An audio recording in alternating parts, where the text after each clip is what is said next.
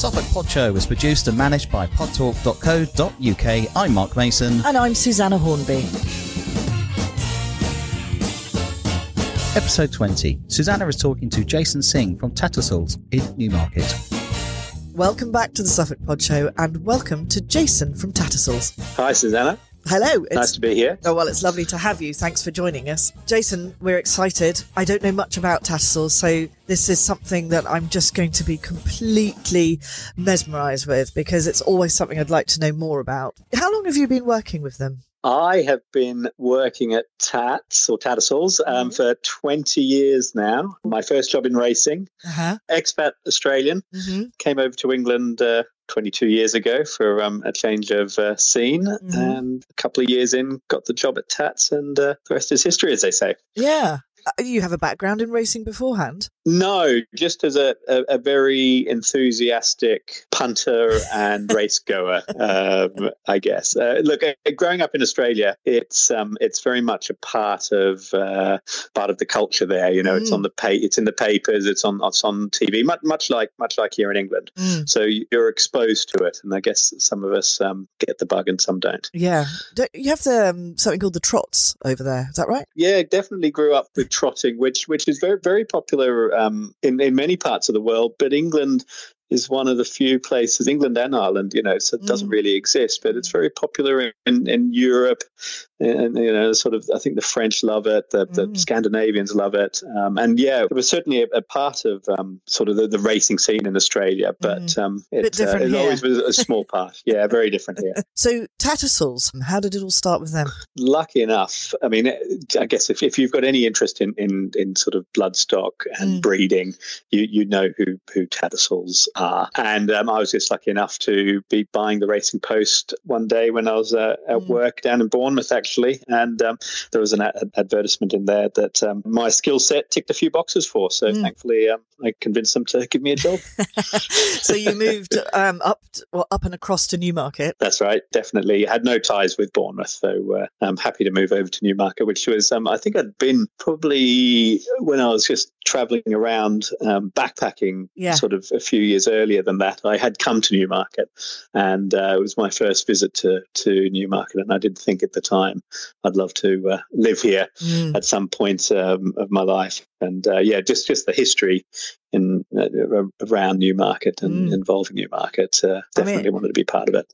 No, I mean it's a magical place. If anyone hasn't gone, you have to go. It is an extraordinary. It's like another world within a world. I actually think that possibly you know underappreciated. You know, I think I don't think people realise that um, you know the horse racing kind of industries that exist all around the world now Mm. pretty much all started in Newmarket because Charles II decided to keep his horses here 300 years ago. So racing around the world exists because of Newmarket. Amazing. And Tattersalls itself was born in 1765. So one year off, 1766. So Ah, a yeah, we early, celebrated our, our, our 250th anniversary four years ago. yeah. is a fairly remarkable figure, really, especially Mm. when you consider where I grew up, Australia. Nobody outside the people who lived there at the time knew it existed at that point when um, Tattersalls had been formed, Yeah. which is which is kind of remarkable, really. Take us through the history of Tattersalls then, right from the beginning to modern day. Okay, um, it was uh, well, we were founded in 1766 by a man called Richard Tattersall. Initially, we were based in Hyde Park Mm. Corner. I think most people know Hyde Park Corner, that sort of bottom right hand side of Hyde Park. Mhm. And, uh, you know, we were there until 1865 when uh, the building was um, where we were selling was demolished and uh, turned into a wing of um, St George's Hospital. And um, if anybody's there nowadays, it's the uh, it's the Lanesborough Hotel. So that's the old site of where Tattersalls originally was. Mhm. And, um, you know, originally we sold all sorts of things, really. We sold hunting horses, we sold carriages, um, packs of hounds, a lot of stuff related to hunting, as well as, as, as various types of horses. Yeah. Um, and then, uh, yeah, in 1865, we relocated to Knightsbridge Green, Mhm. Um, where we were based until, you know, sort of World War II. Mm. Newmarket had become increasingly popular as um, as a place where th- where things happened in term for, from a racing point of view. And uh, in the early 1900s, we were sort of holding sales here in the in the high street. Shortly after that, that we um, we started to hold sales at what we call Park Paddocks, which is which is the site that we we currently um, hold sales in. Mm. And uh, you know, it wasn't until the sort of I think it was 1960s, 70s that we still had an office in London. Um, our office was still in London, even Mm. though we were holding sales here. That um, that we actually, you know, moved the office office up here as well. So uh, it's all that our history with Newmarket is is relatively speaking quite recent. Mm. But yeah, the company dates back a lot further. Yeah. I mean, just about Newmarket, about Tattersalls, it plays a pivotal role globally in the industry. Yeah, well, we are the second largest bloodstock auctioneer in the world and the largest and the oldest oldest in the world, Mhm. um, offering around ten thousand horses, uh, thoroughbred horses, um, each year through the sale ring here. Um, so yeah, we've got, we've got we've got sort of sister companies, you know, that sell at um, Ascot and Cheltenham and, and in and in Fairyhouse in um, in Ireland, but um, but the headquarters is here in Newmarket, and, Mm. and the most important uh, part of the business. And in the three previous years prior to this year, which Mhm. was sort of you know COVID affected, um, we top turnover of approximately 300 million guineas, um, which yeah represents about sort of more than half of the of the European bloodstock market. That's enormous. Yeah, it, it's it's um it is a it is a, it's a, it's a lot of money, um, and uh, yeah, it, it sort of gives you an indication just of the value of horses traded at auction, Mm. um, public auction, you know, Yeah. here in um, here in Newmarket, and and those um, those horses attract people from all around the world into Mm. Newmarket Yeah. um, each year, you know, who want to be part of the experience. And uh, there are people who come from all over the world just to be, you know, to experience Newmarket, to experience Tattersalls, to experience where racing began, and Yeah. you know, all the stud farms here as well. So um, yeah, it's a it's a unique part of the world. It is. It's so, so special. And so are those horses. Can you tell us the life of a thoroughbred? You know, how does it all begin? Yeah, it. Um, I mean, I guess the, the life of a thoroughbred, simply put, it, it's first after it, it's foaled. Most horses are bred, or mares. The mares tend to be bred in the in the spring, so that the foals are born in the spring. Mm-hmm. Um, the reasons for this are there's there's a couple of reasons. You know, it gives them a better chance to uh, grow and be healthy rather than being born sort of you know in the middle of a cold winter sort of thing. Mm. But um, all for the for the purposes of racing, all horses are aged a year on January first. So it makes sense that um, if you're competing with other horses that are two years old and other horses that are three years old, you don't want to be at too much of a disadvantage in terms of your birth date because your maturity will um, will mean you're at a, put at a, at a distinct disadvantage if you're if you're six months younger than than a horse you're competing against. So Mm. Horses tend to be born between January and, and sort of April, May. Mm. And then, you know, they spend the first couple of years of their life mostly just in fields, growing up and um, being looked after and uh, becoming healthy horses. And then at some point, it, that could be at the end of their first year of birth, they might go to a sale. We have a very big sale called the December Foal Sale hmm or they may be kept to sell. It all depends whether the, the person who's bred the horse intends to race them or to sell them. Yeah. Um, if they want to race them, they'll be you know left in a field to mature probably until they're almost two years old. At which point they will head to a breaker who will you know teach them to get accustomed to wearing a saddle and a bridle and, and all the um, respective tack before they um, then go to a racehorse trainer. If they are being bred commercially and the person who breeds them want, wishes to sell them, then they'll come to a sale, possibly the fall sale. hmm Um, here, possibly a yearling sale here, possibly both. There are mm. people who come along to our foal sales who want to buy a foal to then try and sell it um, as a yearling and try and make some money. Mm. So there are lots of different participants in our industry yeah. that are involved at different stages. The key part amongst all of this is then when the, the horse becomes a racehorse, because that really is whatever anybody's doing, that's the, the key thing that they've been bred to do is to mm. race. Mm. That is the um, the ultimate test of of a racehorse is its ability on the racecourse. Yeah. I think it's quite remarkable the uh, the sheer will of the horse too, and they absolutely love it. I think people often think they don't, but they do. Well, I mean, you only have to um, look at horses in a in a paddock um, and watch watch them running around, and uh, they are a herd animal. Um, they like to gallop together. Mm. Um, amongst amongst that herd, you know, there is like it is in nature. There are horses who will um, impose their will and want to be the dominant horse amongst them, mm-hmm. and there are those that don't. And uh, and you know, part of the key is trying to either breed a horse who wants to be the um, the king of the pack, or, or, or, trying to buy one who wants to be. Yeah. Now, if I was interested in racing horses, I would know right back to when the horse was, shall we say, being made, or rather when the mare was covered, or or whatever the expression is. Sorry, I would be looking at that horse from the very moment it comes in, into its world. One of the things, because the, the thoroughbred is a relatively new invention, so to speak. Mm. There's really only about 350 years of breeding all thoroughbreds anywhere in the world to be admitted to their respective stud books in each country.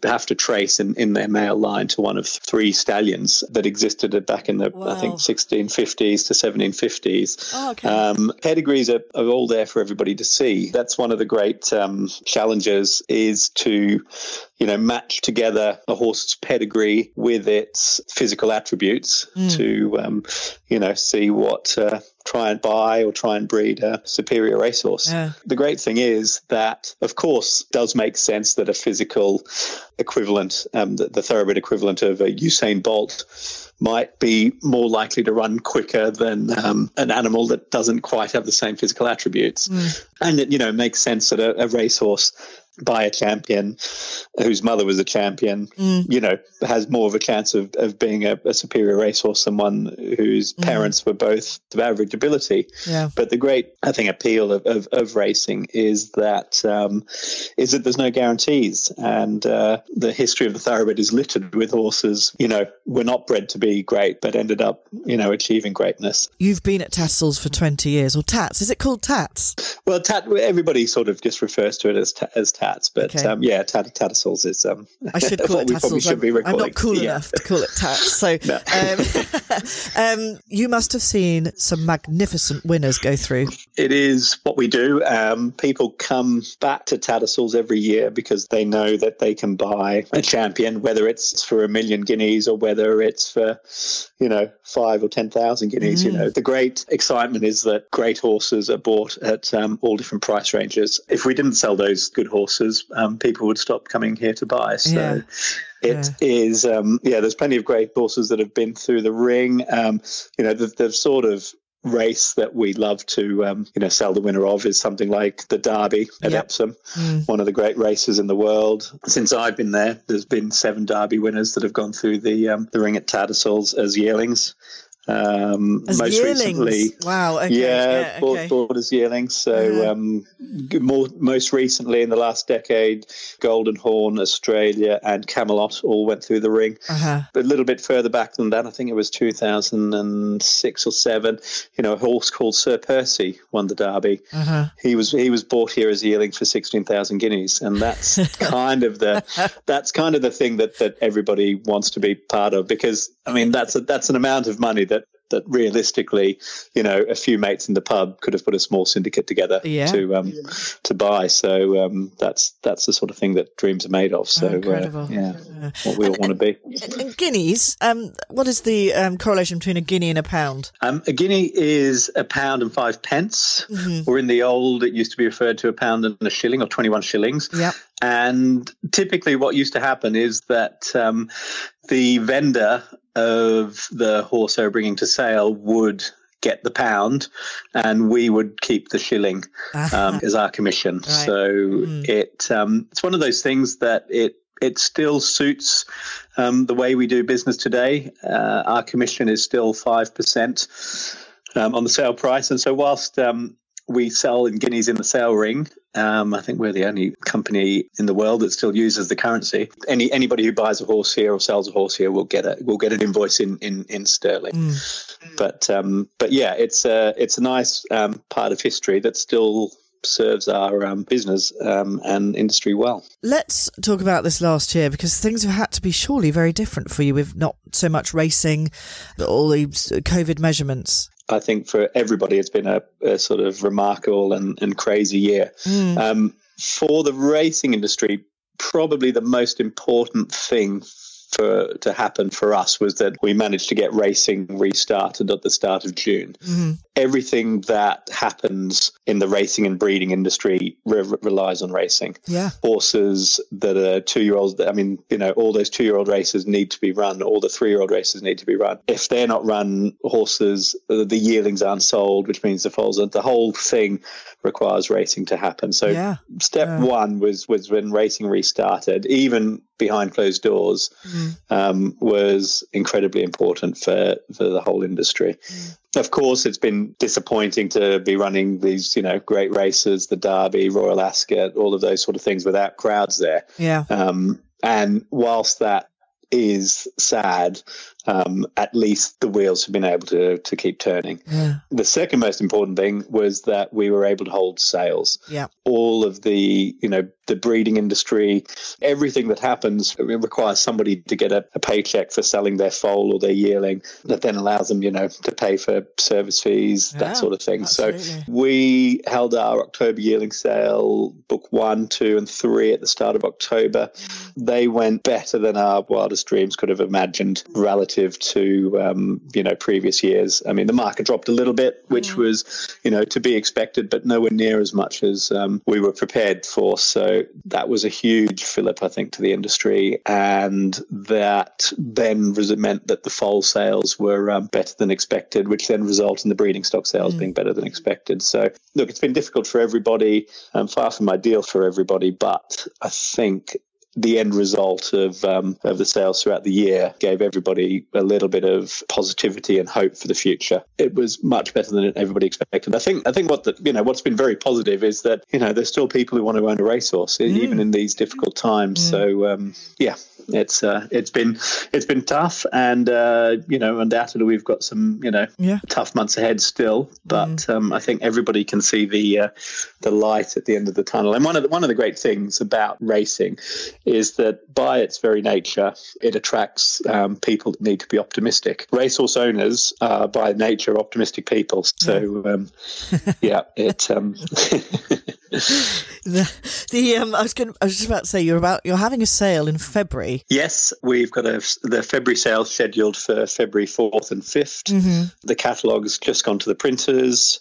Got approximately 500 entries for that. Um, at this point, we're hoping that we will be able to go ahead with it. Um, we held our December sales at the end of November and start of December during lockdown. The restrictions that were in place allowed um, livestock auctions to continue, so mm-hmm. we were able to hold those, you know, with with plenty of um, protocols in place yep. here at the sales to ensure that um, you know they were held safely. Mm. The degree of uncertainty with um, with everything at the moment is um, high. So we we naturally will you know have prepared in case we we need to you know switch the sale to to being a virtual sale or an mm. online sale. Yeah. Um, um, I guess we'll have to see how the next the next few weeks plays out. Yeah, I mean, are the sales online anyway? Can anybody watch them? Anybody can can look at them on our on our website. Yeah. and uh, we introduced this year um, both in internet bidding and telephone bidding for, mm. for people because obviously you know a huge part of our sales are people traveling from throughout the world here to Newmarket to, to be part of them that was made much more difficult um,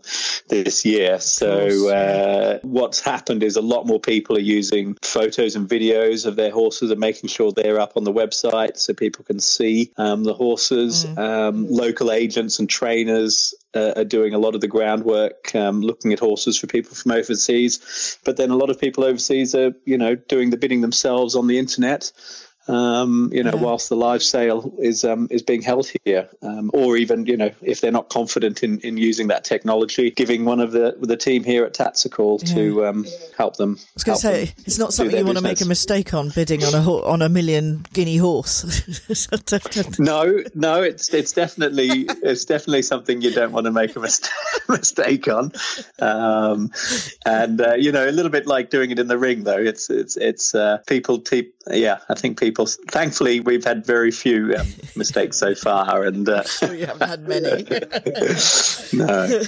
um, thank you so much for giving us an insight. Now, this next sale, uh, what are the dates? Fourth and fifth of February okay. for the February sale, and then after that, it's it's mid-April mm. to the Craven Breeze up sale. Okay. Well, we wish you much success and luck with those sales, of course, and thank you so much, Jason, for spending some time and telling us about Tattersalls and all that you do. It is remarkable. Well, it's been great to chat, uh, Susanna. And when um, when things do return to normal, yourself and um, any of your listeners more than welcome to come and uh, watch a sale at Tats. It's a great theatre and uh, well worth a visit. Oh, we are coming. We are definitely coming. All right. Well, great to speak. And great to speak to you too. Thanks a lot. Bye-bye. Bye. Thanks for listening to the Suffolk Pod Show. Find us on Facebook, Twitter, or Instagram, or you can visit our website, podtalk.co.uk. And here's our disclaimer The Suffolk Pod Show will not be held responsible for any omissions or errors in its podcast. The Suffolk Pod Show is produced purely for entertainment purposes. Views and opinions are that of our own or that of our guests.